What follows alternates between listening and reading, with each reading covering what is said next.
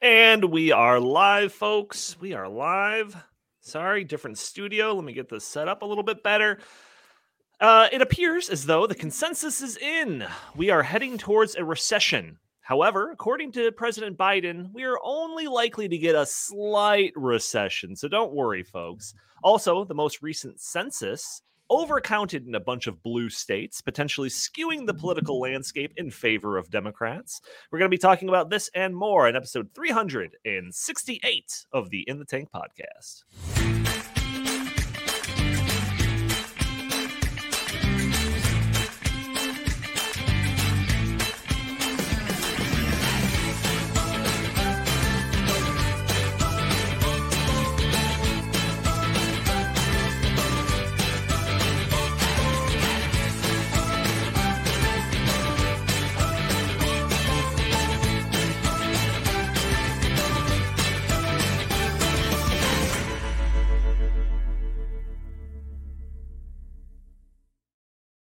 All right. Welcome to the In the Tank podcast. As always, I'm your host, Donald Kendall.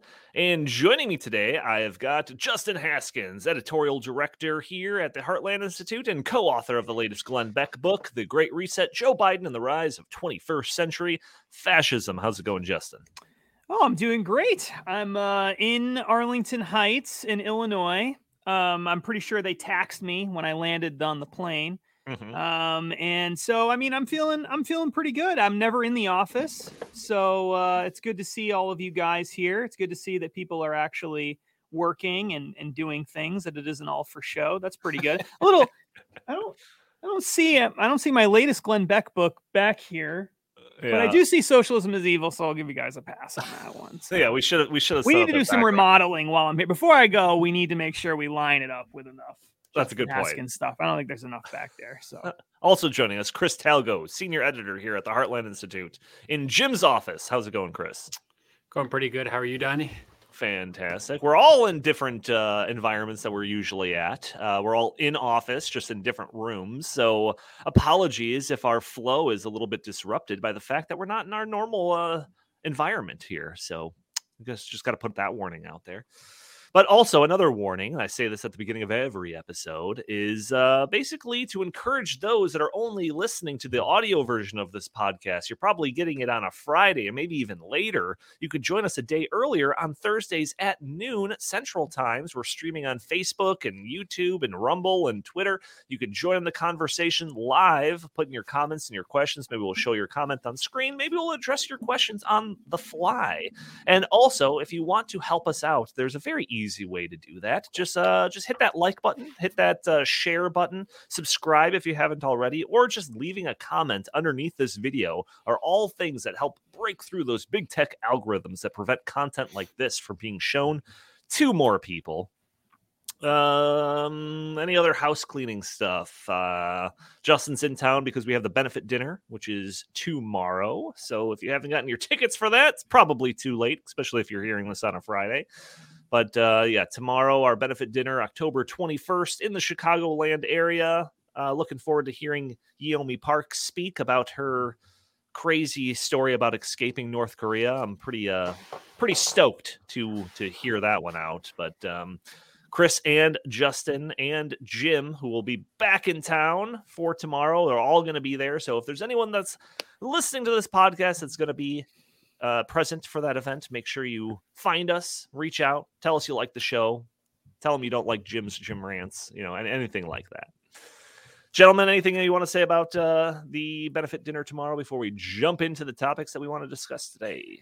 Well, I do think we should mention at the very least that even if you can't go to the benefit dinner in person, uh, surely will have the event. Uh, I don't know if they live stream it, but they they will definitely have a recording of of you know the keynote address and things like that, and there'll be clips from from other things. So um, if you're interested in seeing it, but you can't make it to the event, I'm sure that if you go to the Heartland Institute's YouTube channel, that all that stuff will be on there probably within a week or two of of the event. So uh, even if you can't make it in person, you can just join us virtually.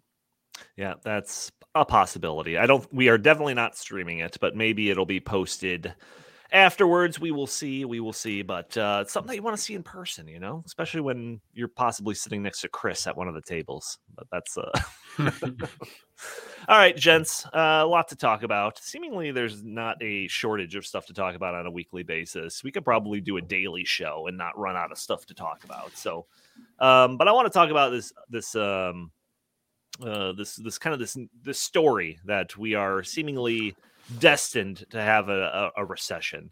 So the Biden administration over the past year has been talking about how great the economy is. Uh, they've created more jobs than any other presidential administration in the history of the world. We know that's complete BS, but that's what they say. They've told us that inflation is actually a good thing, and it's a sign that the economy is roaring back after COVID subsided. Again, we know that's all BS.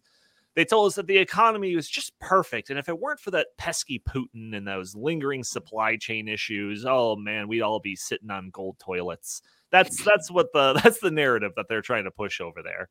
And of course, there's been economists and members of the political and commentary class that have that have been warning about an impending recession for a while now. Others say the opposite. Well, a new report has just come out that makes it seem like uh, that a recession is pretty darn close to inevitable. So, this Bloomberg article forecast for the U.S. recession within a year hits 100% in a blow to Biden. So, reading from this Bloomberg article, it says a U.S. recession is effectively certain in the next 12 months, in a uh, according to a new Bloomberg economics uh, model projections.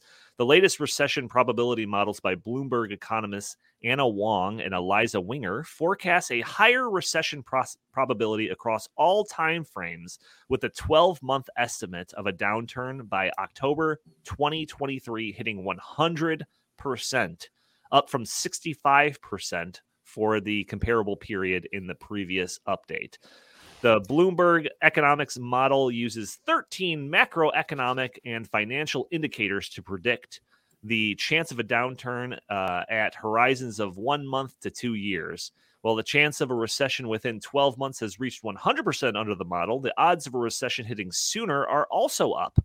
The model forecasts the likelihood of a recession within 11 months at 73%, up from 30% and the 10 month probability rose to 25% from 0%. So, Chris, I'm going to go to you first. Uh, I know we dispute the use of models all the time. Uh, for example, models showing extreme global warming are, are riddled with problems.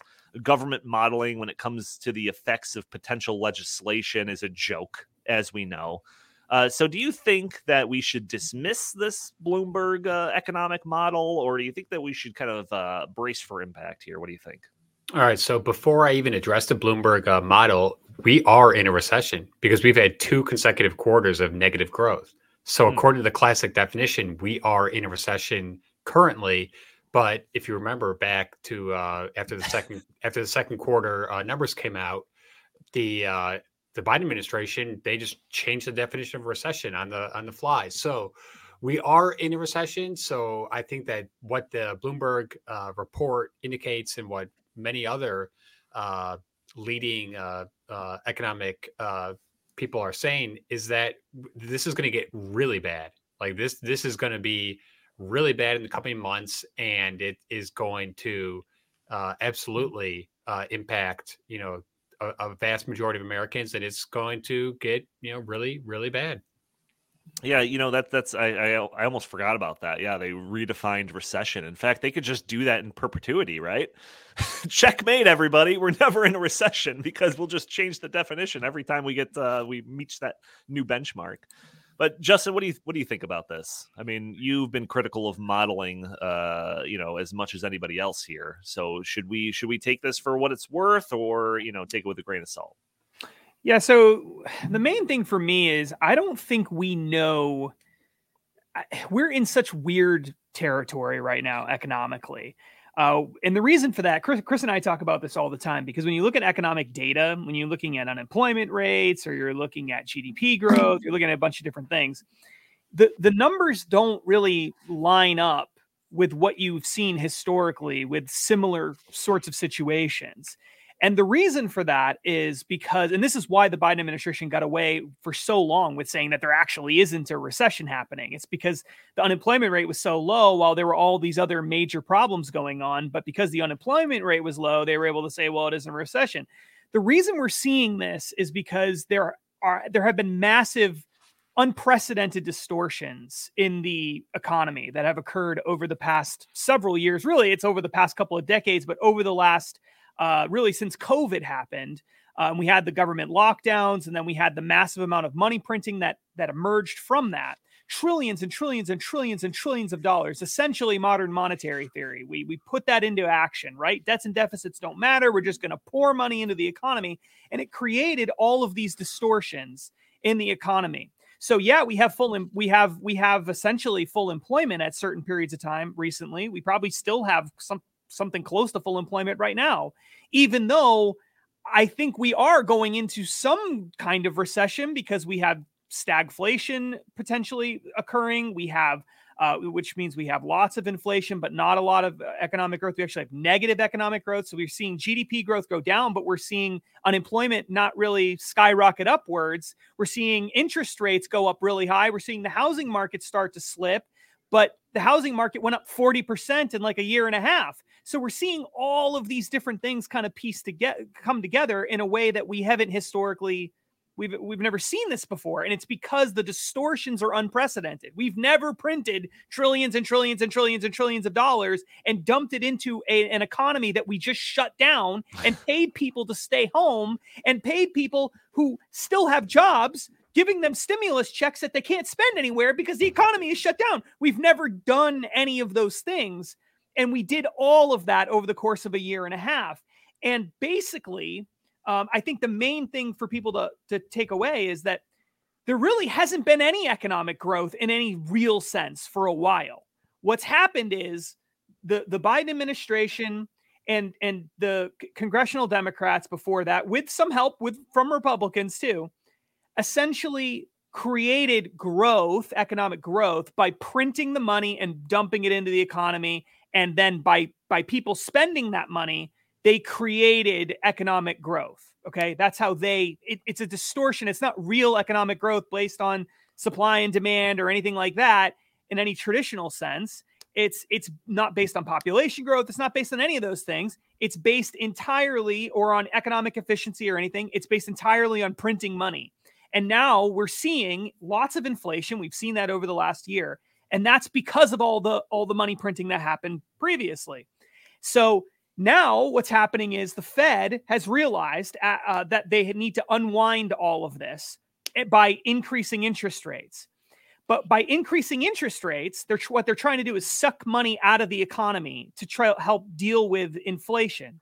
Mm-hmm. But really, what that means is they're trying to create a recession. Now, they don't right. want it to be a big recession, but they want it to be a recession big enough that it stops the inflation from from getting worse. So what people need to under that people need to understand that's the plan. The plan is recession, not a bit. They don't want a depression. They want a recession, but they need a recession of some kind in order to get the money out of to cool the market off because the market is insane. And so that to me is that to me is the biggest takeaway here. We actually haven't been seeing any economic growth. All of the growth that you've seen over the past few years is really just distortions created by money printing. And now the Fed's trying to fix it because they've got a gigantic inflation problem that's killing the dollar. And in the process of doing that, they have to create a recession in order to deal with that problem. So yeah.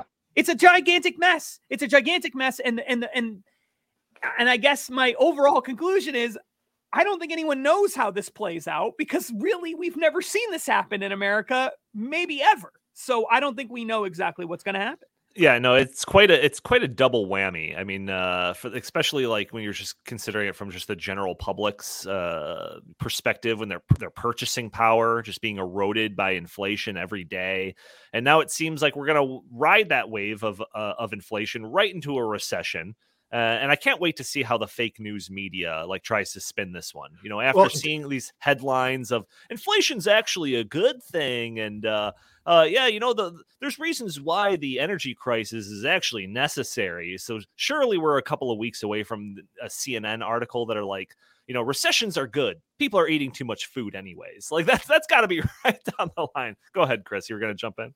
Yeah. Uh, first of all, I, I agree with everything Justin said. That our economy is severely skewed because of you know d- d- decades, going back decades to uh, just the the insane money printing, and then you know the the, the COVID lockdowns, supply chain crisis. Um, but the White House always likes to point to our unemployment rate is 3.5 or 3.6 percent. So therefore, we can't be in a recession. But as Justin pointed out, our job market is in tatters because the government paid millions of people not to work for a couple of years during the pandemic.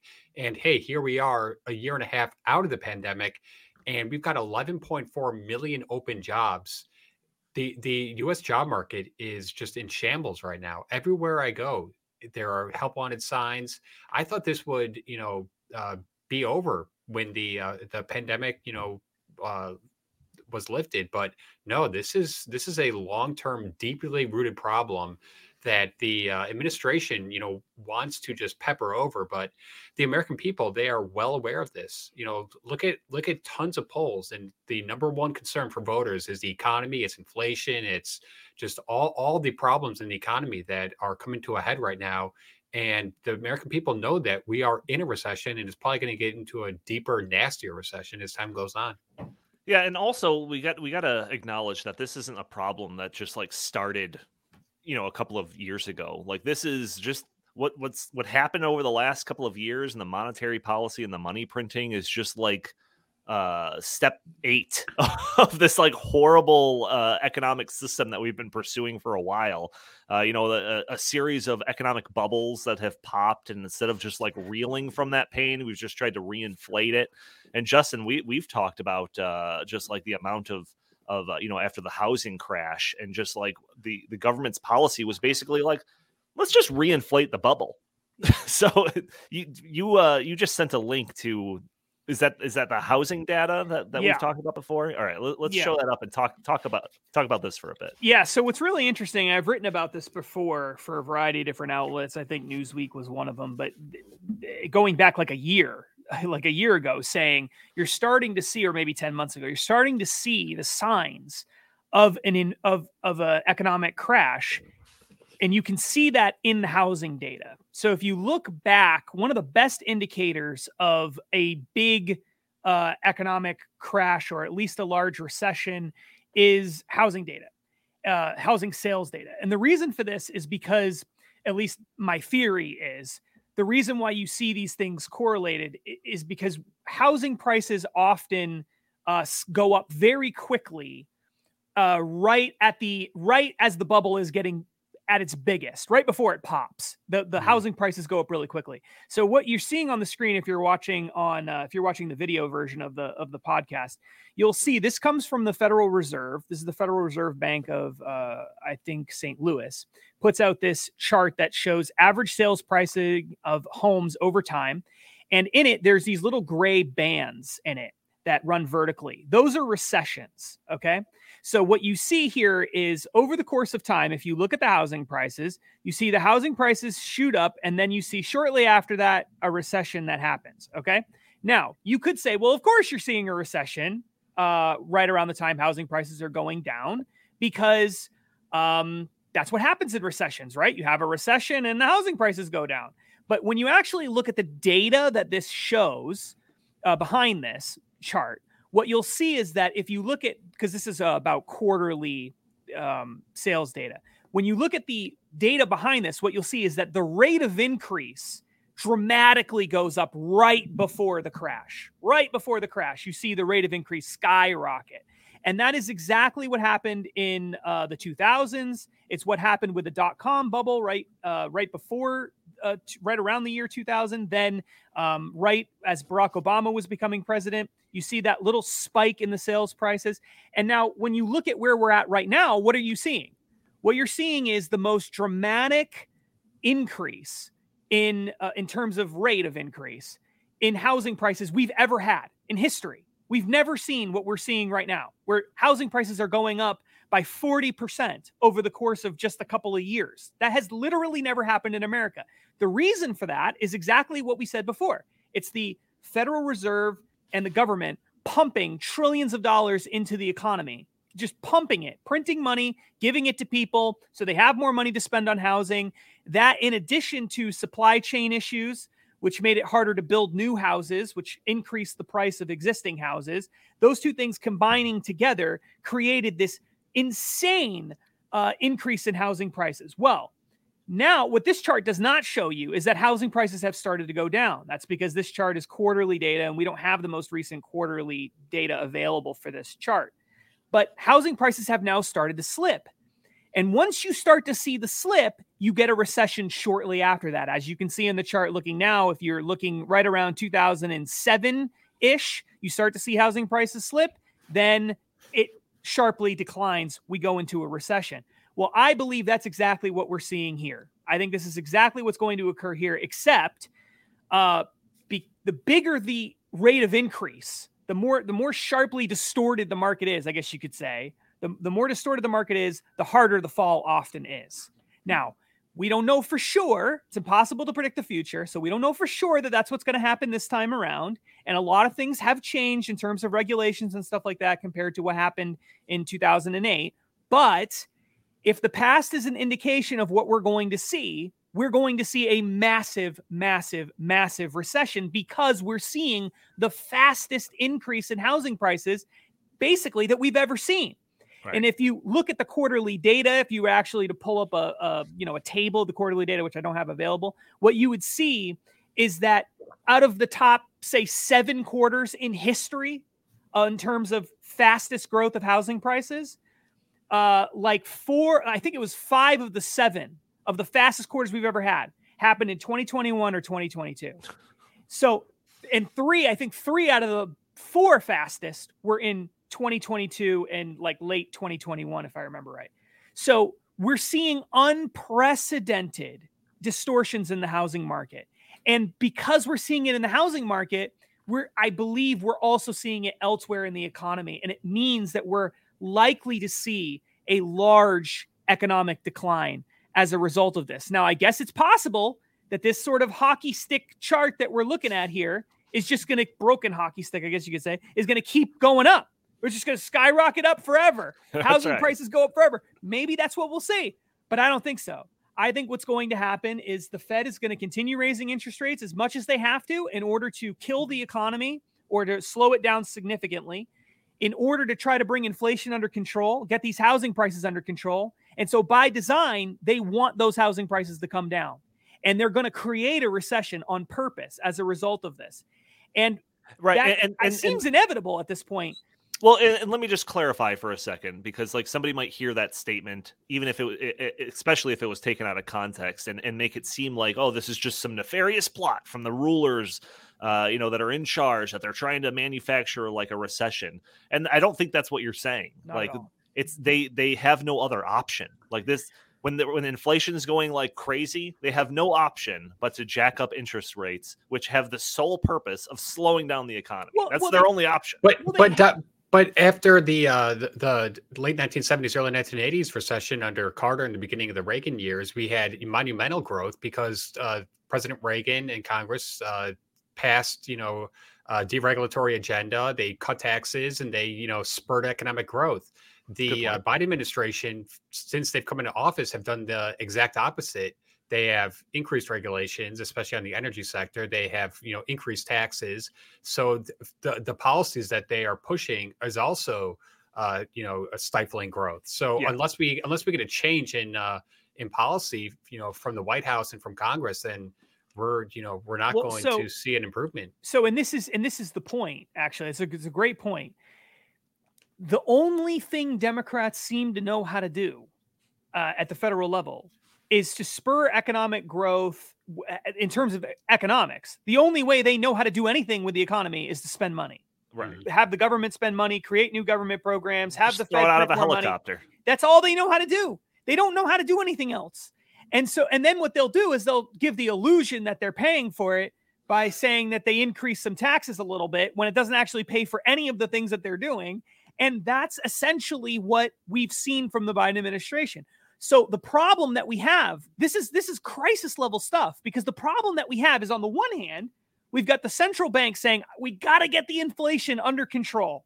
So we're going to increase interest rates to pull money out of the economy, to slow the economy down, to get the inflation under control. Meanwhile, the Biden administration is saying we need more economic growth and we got to we got to build out a new economy from the bottom up and the middle out by spending more money. So they're spending more money, thereby printing more money, introducing more money into the economy, spurring inflation while the Fed is trying to combat inflation by increasing interest rates. So they're one hand it's it's almost as though one hand doesn't know what the other hand is doing. Right or there's some other plan here that we don't really understand, but it just doesn't make any sense. You you you want what you would think you would see is the Biden administration and the Fed both recognizing inflation is a problem. So boy, we better get this under control by reducing spending because that's introducing more dollars into the economy and that's what causes inflation. But that's not what we're seeing. We're seeing the Fed trying to do that. And then on the flip side, we're seeing Biden do the opposite of that. Now, and just one last thing. Uh, earlier, you made the comment that you know this isn't some nefarious plot. I don't think it is. You're right, but I I think it's in a way almost worse than a nefarious plot because to have a nefarious plot, you actually have to have a plan, and you have to know what you're what you're doing, and the plan has to kind of work itself out. What's happened with the Fed is, and and the Biden administration, but the Fed played right along with this. They weren't concerned about inflation. They didn't think that was going to be a problem. So what they're doing now is this is a massive uh they screwed up they realized they screwed up and now they're trying to clean up the massive mistake that they made right. they made huge huge errors during the covid pandemic because they told government don't worry about it we'll just print the money, everything will be fine. Yeah, and then when people got... said inflation is going to happen if we do this, they said, no, it's not. Everything's fine. And then you had Biden on TV saying, I don't know anybody who's concerned about inflation and all this right, other crap, right? right? Now all of a sudden they're I all concerned about, about they're all concerned about inflation. Why? Because they completely screwed up. The Fed realizes it, and that's why they're rapidly increasing interest rates. They're running in the other direction of what they did before. This is one of the biggest policy failures ever. This is a huge mess, like screw up, and and I, it's bizarre in a way, I guess, because they're not politicians. People running the Fed aren't politicians, so people don't know who they are necessarily. Very, the average person walking down the street does not know who the most powerful person at the Fed is. And if they do, they almost certainly don't know who the second or third most powerful person at the Fed is, right? And because of that, maybe that's why they're not getting as much flack for this, right? Sure. There's no politics behind it. It's not a exactly a Republican Democrat thing per se.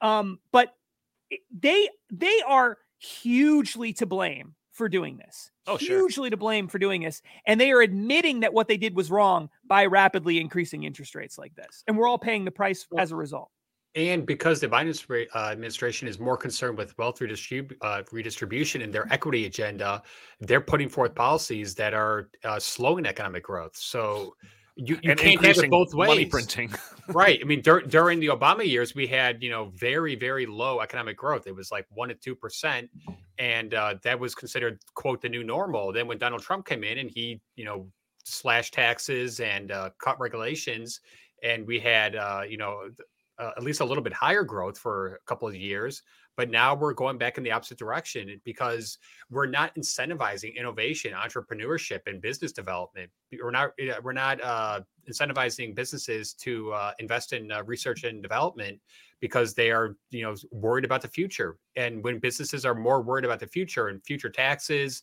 and future regulations they are not going to uh, you know, I- invest in in hire employees and invest in uh, you know new equipment and such. So that that's also, I think, a big reason why our economy is is just really uh, you know uh, in this like slow growth mode. And also, uh, we we can't forget that during the uh, pandemic, we lost a huge amount of small businesses, and the small businesses still remain the backbone of the American economy. Seventy percent of economic uh, activity is at the small business level. So when you just you know took a you know chainsaw to small businesses across this nation, yeah, there's going to be uh, fallout from that, and we're going to reap the consequences for you know years to come. Yeah, no, the the all the response to COVID was just uh I don't think I could like overstate or under uh, overstate how terrible that was handled and just like the hubris that they think that like oh no no no just let us you know take care of everything everything will go fine. It's just unbelievable failure of central planning there. Um, so we have these bloomberg economists saying 100% we're going to have a recession soon uh, larry summers we've talked about uh, warn, uh, a warning that conditions uh, are reminiscent of like the great depression uh, Jeff Bezos just recently tweeted out that it's time to batten down the hatches. Elon Musk has had, uh, a, you know, has stated recently that he's got a super bad feeling about the economy. We talked about JP Morgan Chase CEO Jamie Dimon, who has uh, been warning about the economy for a bit now, and he recently said that the situation is very, very serious. But possibly the most concerning warning comes from President Joe Biden. So during during a softball interview with CNN's Jake Tapper, Joe Biden said, "quote uh, I don't think there's going to be a recession. If it is, it'll be very slight recession. That is, we'll move down slightly. It is possible. Look, it's possible, but I don't anticipate it." He says every six months they look down to the next six months and they say that it's going to happen. And it hasn't happened yet, Biden said, adding that uh, they've been predicting this off and on. So uh, you know, we, we've we've talked about the administration's uh, you know trying to argue that everything's going well and all of this stuff. So this almost seems just like kind of par for the course.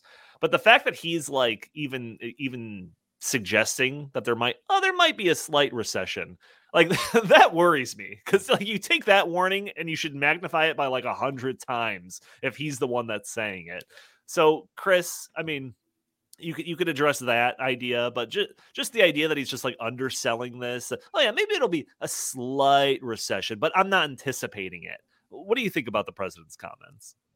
Well, Joe Biden told us that inflation was transitory for months. Joe Biden, uh, you know, has just lied through his teeth on so many occasions about so many things, whether it's you know the foreign policy situation or the border or you know fentanyl or just like everything. So when he says that, oh, you know, there might be a slight recession, I think you know, the, translated, that means there's going to be a humongous recession. He right. knows it, and he's trying to get ahead of it by saying, "Okay, everybody, you know, there there might be some economic pain ahead. It's going to be pretty slight, so don't worry too much about it." Which to me means, uh oh, there's a real big, you know, uh, economic, uh, you know, doomsday uh, rapidly approaching. So, yeah, I mean, Justin, yeah. you know, we're only a couple of weeks from election time and it's like you got these articles coming out you know 100% chance that we're going to be in a recession or whatever you know we're, we're, we're in a recession if you disregard that redefinition of the terms. So like what's the strategy here? Like eh, are they laying down the the the uh, the foundation of what their messaging is for all of this as we continue to slide into a recession? Like what do you think the strategy is yeah, here, especially with the election only a couple of weeks out it, it just depends on what they how they want to approach this going forward. I don't think we necessarily know what the plan is. The plan in the past was we're going to print as much money as it takes to make sure that you know we see what they call economic growth, but really is just temporary distortions in the market. Okay, it's it's uh, you know it's it's like you've got somebody with low blood sugar, so you just stuff donuts down their throats, so the blood sugar goes up. But it's like that's not a healthy way to, you know, solve the problem, right? Long term, you got to figure something else out. So that's that's what's going on here. They've been shoving donuts down the throats of, of the American economy for a long time, and now they're realizing that's caused some other health issues, some massive health issues, and we got to figure out a way to resolve that problem. But politically that doesn't help because the solution is you know go run right? Go exercise go do something painful. And that's not what people want to hear. They don't want to hear that. What they right. want to hear is that there's some government program that can fix it but there isn't a government program that can fix it. And so i don't know how they solve the problem really without they put themselves in a horrible situation because the only way to actually fix the problem is to reduce government spending and to pull lots of money out of the economy. But if you do that in an economy that's basically surviving off of that, you're going to see high levels of unemployment or higher levels of unemployment. if they want to keep the unemployment perpetually low, they can. They just keep printing the money and putting it in the government programs. And you can keep, if you do enough of it, you will keep you you absolutely will be able to keep unemployment low but the cost of that will be lots of inflation and more than just inflation people need to understand inflation what what what happens when you have lots of inflation over a long period of time really is people get poorer see right. we're all getting poorer yep. so the, all of society is getting poorer so that we can keep the unemployment rate from going from say 3 or 4% up to say 6 or 7%. We're all going to get poorer as a result of this, okay? And not a little poorer, a lot poorer because that's what is happening with this inflation. We're talking about prices that are 20% higher than they were a few years ago for things. And if wages don't keep up with that and they haven't, then that means we're all getting poorer collectively. So that that's the choice they have to make. The choice they have to make is are they just going to keep unemployment low so that they can because the unemployment problem is a bigger problem politically? Or are they going to say, you know what? We think the inflation problem might actually be a bigger problem politically because everybody's getting poorer no matter who they are. And that's a huge problem for us. That yeah. is the balancing act that they have to play. And I don't think we actually can know what the plan is at this point in time. But my gut tells me because historically all Democrats ever do is is spend money to help spur economic growth because that's all they know how to do then they will just continue keeping unemployment low. And and donnie knows this and this is super in the weeds and we didn't prepare for this. This is a modern monetary theory sort of thing. But the best case study that's ever been done on this in reality because much of what modern monetary theory is this idea of endless printing of money with low inflation. The, the best case study of that in reality is Japan. That really oh, hasn't right. been too many countries that have actually pursued this kind of policy over a long time. But in Japan, they have. And what you see in Japan, it's really, really interesting. They have massive debt in Japan. The jet, the debt to GDP ratio in Japan is like 200 something percent or something like that. It's right. huge compared to even America with its massive debt. It's not even close. Way worse in Japan. Because what the Bank of Japan has done and what the government in Japan has done over a long period of time is spent tons and tons and tons of money. Whenever there's a problem, they throw money at the problem. Okay. Mm-hmm. Government just spends lots of money.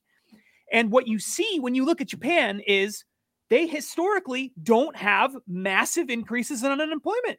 They don't. They right. don't have in eh, they don't have situations where you have you know millions and millions of people losing their jobs for a year or two. That doesn't happen in Japan. But what they also don't have is GDP growth of any kind. Right. They, they have, have, stagnant, no GDP stagnant growth. economy. They've had no GDP growth in Japan s- since like the mid 1990s. Okay. So their economy is totally stagnant, as Chris just said. And what that means is people have progressively been getting poorer over this whole period of time. Everyone in Japan gets poorer. And so yep. Japan is getting progressively poorer pursuing this kind of policy. So that was the choice they made. They said, we're going to keep unemployment low, but we're all going to be poorer. And yeah. that was the choice they made. So, what are we going to do here in America? Are we going to choose to all be poorer so we can keep the unemployment rate artificially low? Or are we going to allow unemployment to go up so that we can fix the problem? And that's it's not a good situation. I'm not saying that's good, I, I, but that's the situation that they put us in by shoving donuts down our throats, telling us this is going to fix our pro- our health problems yeah, there, when it isn't going to fix it. There's, there's but I, couple... I, I, think I think the left is opposed to uh, rapid economic growth because it creates winners and losers, and that, that is opposed to their agenda of we want everyone to be as you know as uh, equitable as possible. So to them. Uh, when you have low growth, when you have massive wealth redistribution, uh, you know programs and huge government benefits that they're handing out to the to the uh, you know poor, this is this is part of their you know their like their goals and their agendas but in reality as most people are starting to understand the the inflation is a tax on the poor and the poor are paying the brunt of this so i i, I hope that the american people wake up to the fact that although the Biden administration is touting, oh, we have a low unemployment rate, that doesn't matter. That doesn't matter to people. What matters to people is when they go to the grocery store, when they go to the gas station, and they cannot afford these goods because of the massive money printing and all the economic dislocation that their, uh, you know, government intervention and uh, regulations and high taxes are, uh, you know, implementing on the American economy.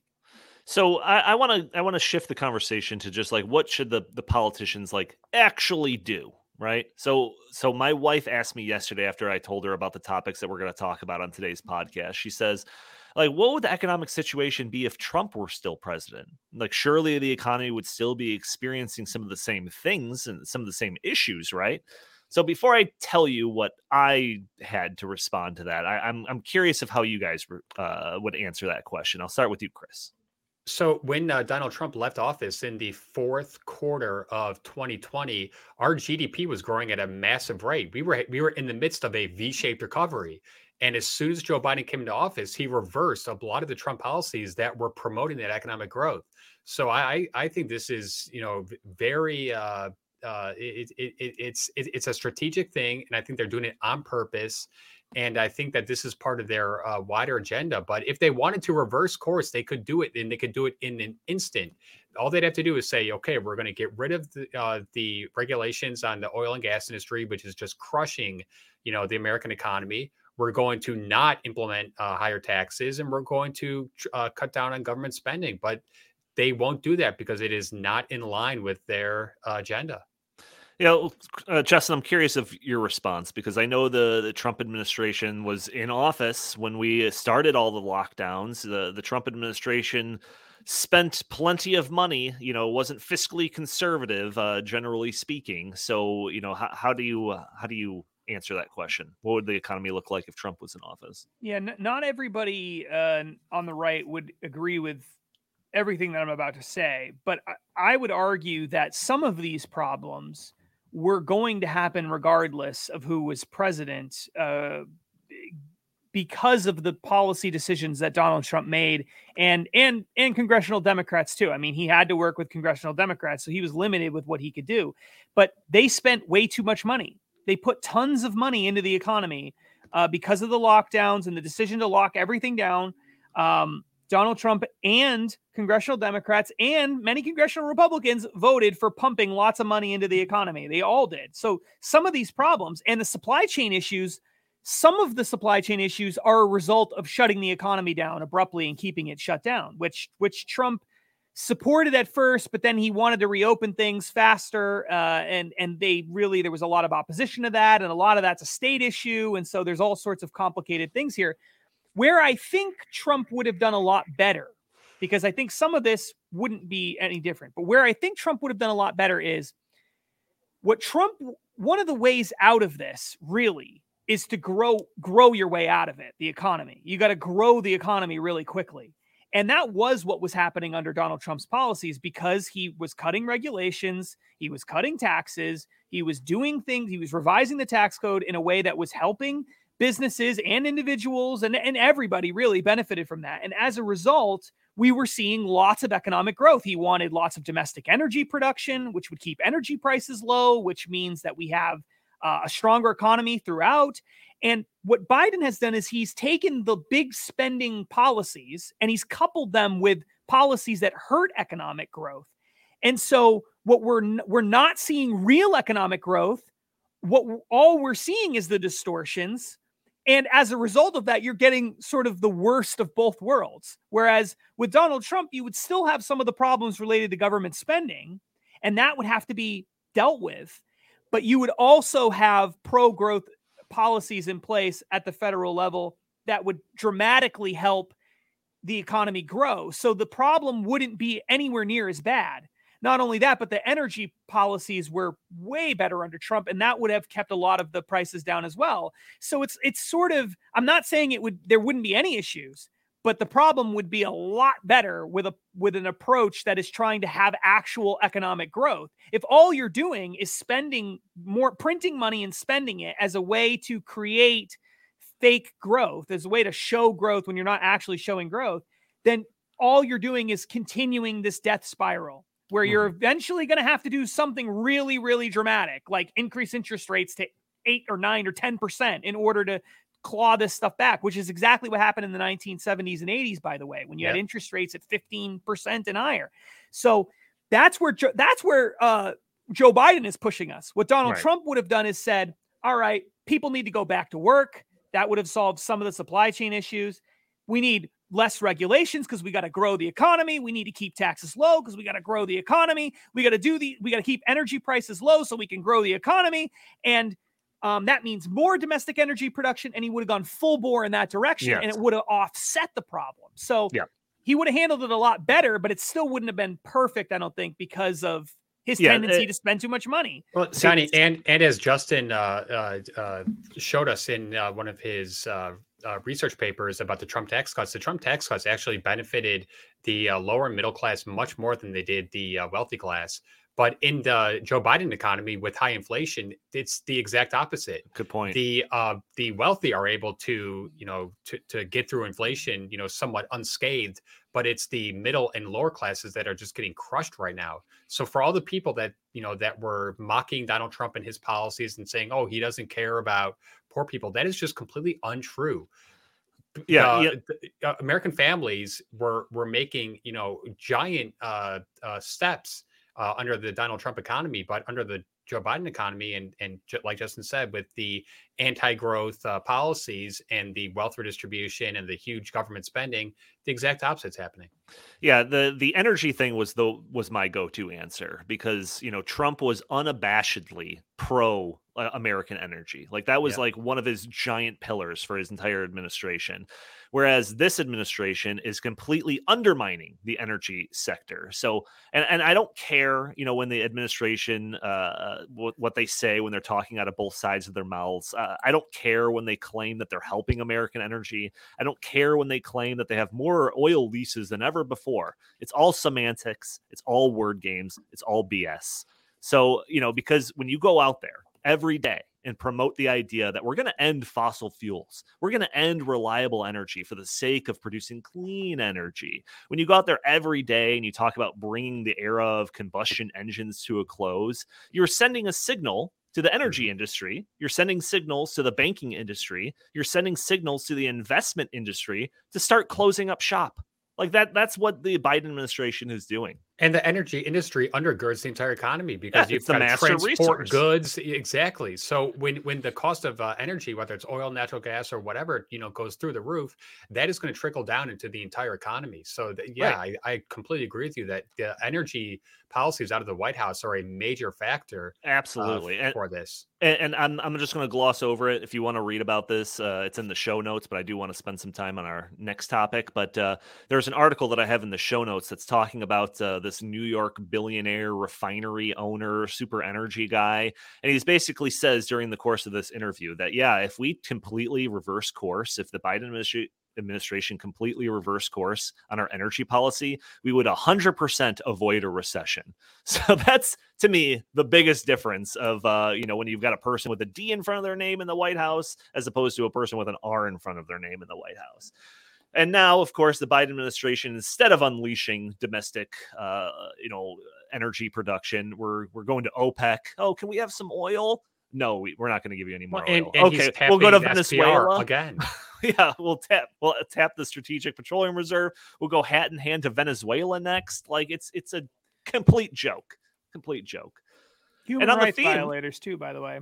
Yeah, you know, well, there's that too, you know, but that hasn't stopped us it's from all Vladimir with China. So it's true. Um, so we've got a little over 10 minutes, and I want to get to our secondary topic. And this was a topic that I was I, I wouldn't say completely unaware of because I feel like I've seen some stuff, but I haven't really looked into it much. And then Justin brought this to my attention.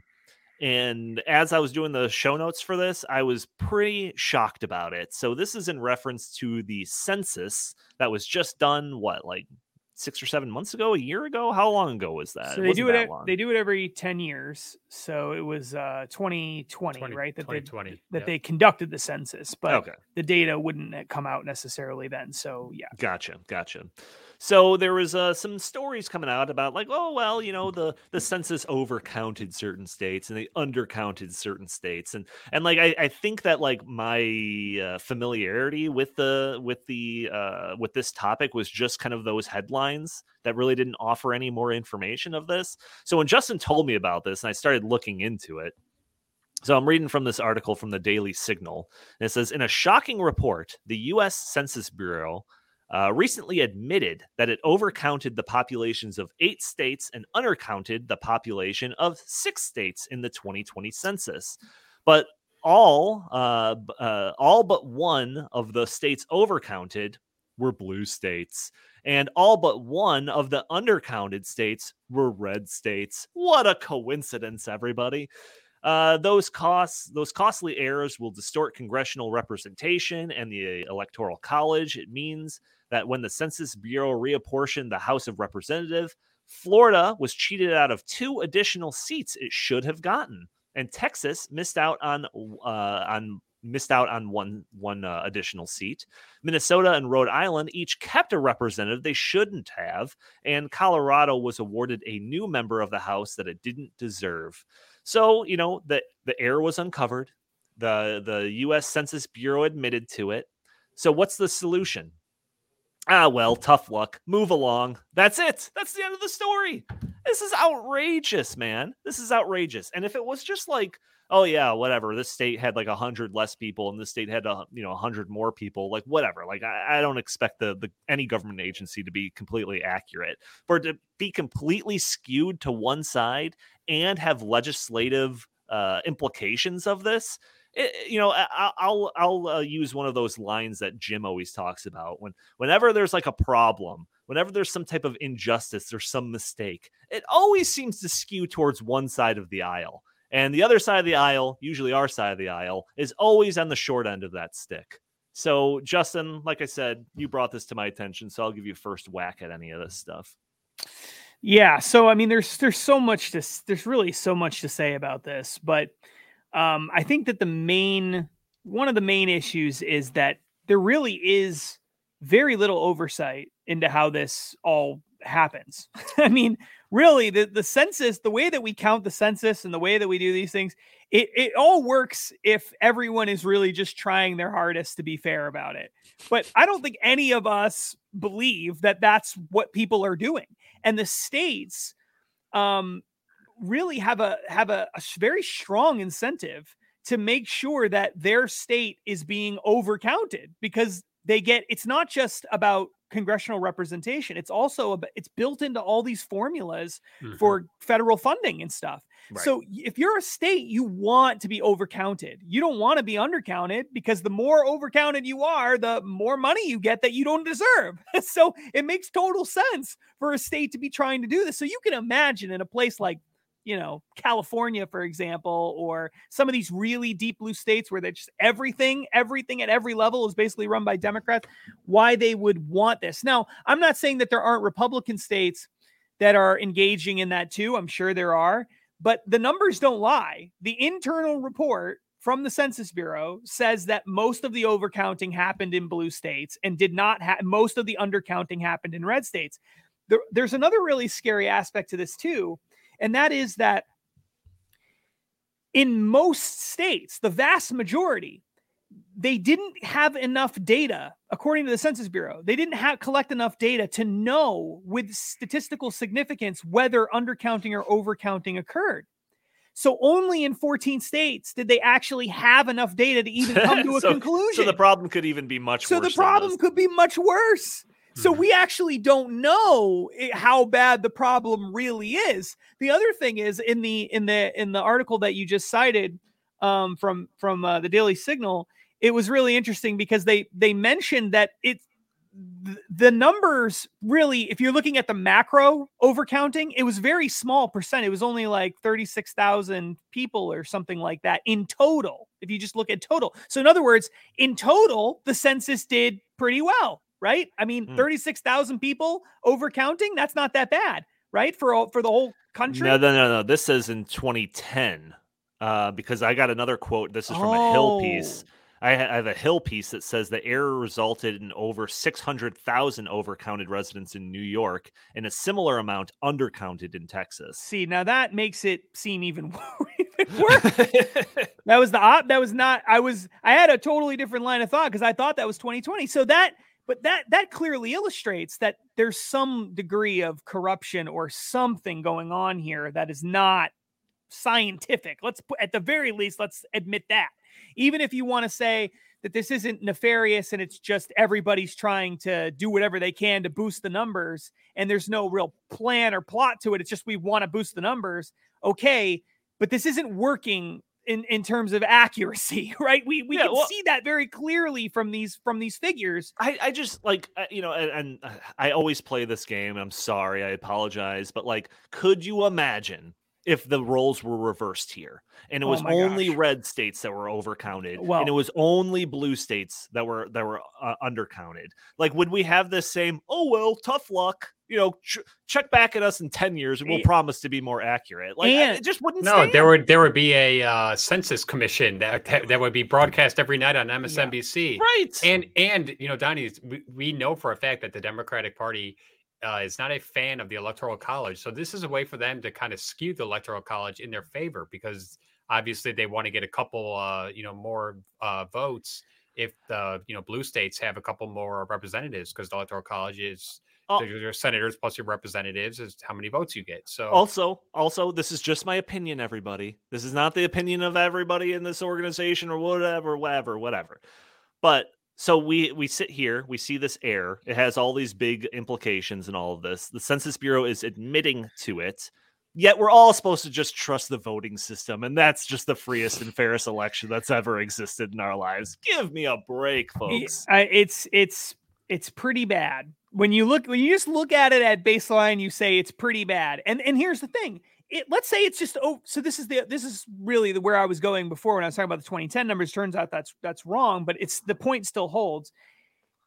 Okay so they overcounted by several hundred thousand right? But if everyone's just doing their hardest right to to inflate the numbers then theoretically the overcounting should be close to equally distributed or it should be proportionally distributed based on the size of these different states in other words we shouldn't see lots of disparity between the red states and the blue states with overcounting.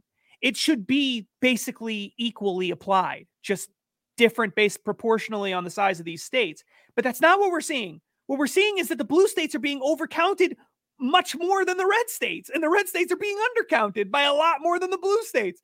That suggests there's something more happening here than everyone's just equally trying to inflate the numbers. Mm-hmm. And um, and, so the, all the numbers are uh, are inflated. No, a lot of the numbers are deflated, and the, some other numbers are inflated. So now there, there's the there's another really important point that's going to get missed in, in, in this for a lot of people too if they don't really stop and think about it. So congressional representation is tied up in all of this. Okay, we alluded to that earlier. And that's going to have implications potentially for how things shape up in Congress in this election, maybe next election, maybe for the next few elections until we get to another census and another uh, redistribution of, of how all this stuff works.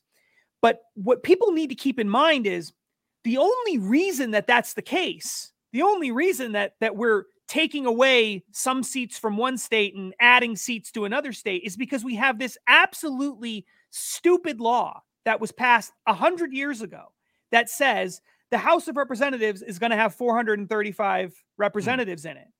And so eh, when we redo the population, you have to take away seats from some people and give them to others to make sure that things proportionally work out in line with that 435 cap. But the population of America has increased dramatically over the last hundred years. We're talking about by hundreds of millions of people. So even though we have 200 million more people than we had when they created that law, we have the same number of people in the House of Representatives representing us. In fact, when they passed the law, if I remember right, I don't even think we had Alaska and Hawaii as states. I think there were only no, 48 sure. states back then. Yeah. So literally, we've added states since this happened. We've added 200 million people to the population, and yet the same number of people are representing us in the House of Representatives, which is supposed to be a representation of people based on the proportion of uh, the population by state. So the whole we shouldn't have none of this should even be an issue we should be adding representatives in all these states. And instead, what we're doing is taking them away in some places and adding them in other places as part of this ridiculous, completely distorted system that has effectively, effectively created an oligarchy in this country because we've got 435 people plus 100 senators uh, that's 535 people representing 300 and something 30 million people or so. Last I checked, that is essentially an oligarchy. I don't yeah. really see any way. That is that is such a great point. At the Constitutional Convention, James Madison wanted a fixed number of people per representative because he knew that the population would grow over time. He wanted the number of representatives to grow with the number of uh, people in the country, so that the representatives could could uh, directly, uh, you know, govern and represent the people. Uh, because the more localized, you know, like uh, your government is, the the more responsive it's going to be. So when you have one House of Representatives member for the entire entire state of Wyoming, that is not going to be in you know it's impossible for that one representative to to defend the interests of all of all the people of Wyoming versus if you had 50 representatives for the people of Wyoming it would be a much better representation of the people's interests in Congress. Yeah, you know, so we're already at the one hour mark, so we're gonna wrap it up here. But it just it blows my mind that this isn't a bigger deal. Like I said, I see these little headlines or whatever. Oh yeah, there's some air in it, and then that's the end of story. Like if I, if the if the sides were swapped on this, I like like Chris was saying, we would have congressional hearings about it. It'd be an all day long thing. Who was Sometimes... president when the census was uh, done? Trump. That's right. So yeah, so you know for sure for sure this would be a Russian collusion plot. Oh yeah, of course. Yes, I know. This is. I mean, there wouldn't be just committees. They'd be impeaching people. There'd be people dragged in front of Congress demanding answer. It would be but because it's against. But because it's against this side of the aisle, uh, just move on. It's it's a uh, Friday tomorrow. It's uh you know it's a joke. Yeah, it's better luck. Joke. Better luck luck uh, next decade. All right. I want to thank everyone for joining us for this episode of the In the Tank podcast. Join us every week for a new episode. For those audio only listeners that are catching this on a Friday or later, join us a day earlier on Thursday at noon, where we're live streaming it on Facebook and YouTube and Rumble and Twitter. You can join in the conversation. You can put your comments and questions in there. Maybe we'll show your question on uh, comment on screen. Maybe we'll address your questions on the fly. Also, help us break through those big tech algorithms that are preventing content like this from being shown to more people by just doing a couple of things hitting that like button, hitting that share button, leaving a comment under the video, subscribing if you haven't done that, hitting that bell. All of those things won't cost you a cent, only will cost you a couple of seconds. Um, and also, you can uh, follow us on Twitter if you'd like at In the Tank Pod. And if you have any comments, questions, or suggestions, feel free to email us at In the Tank Podcast at gmail.com. Justin Haskins, where can the fine people find you? At Justin T. Haskins on Facebook, Twitter, Parler, and Gettr. Fantastic. And Chris Talgo, what do you have to pitch today? Uh, stoppingsocialism.com. Make sure you visit and heartland.org and uh, hope we see at least a few of you at the benefit dinner tomorrow night. Fantastic. All right. Thank you all for joining us. We will talk to you next week.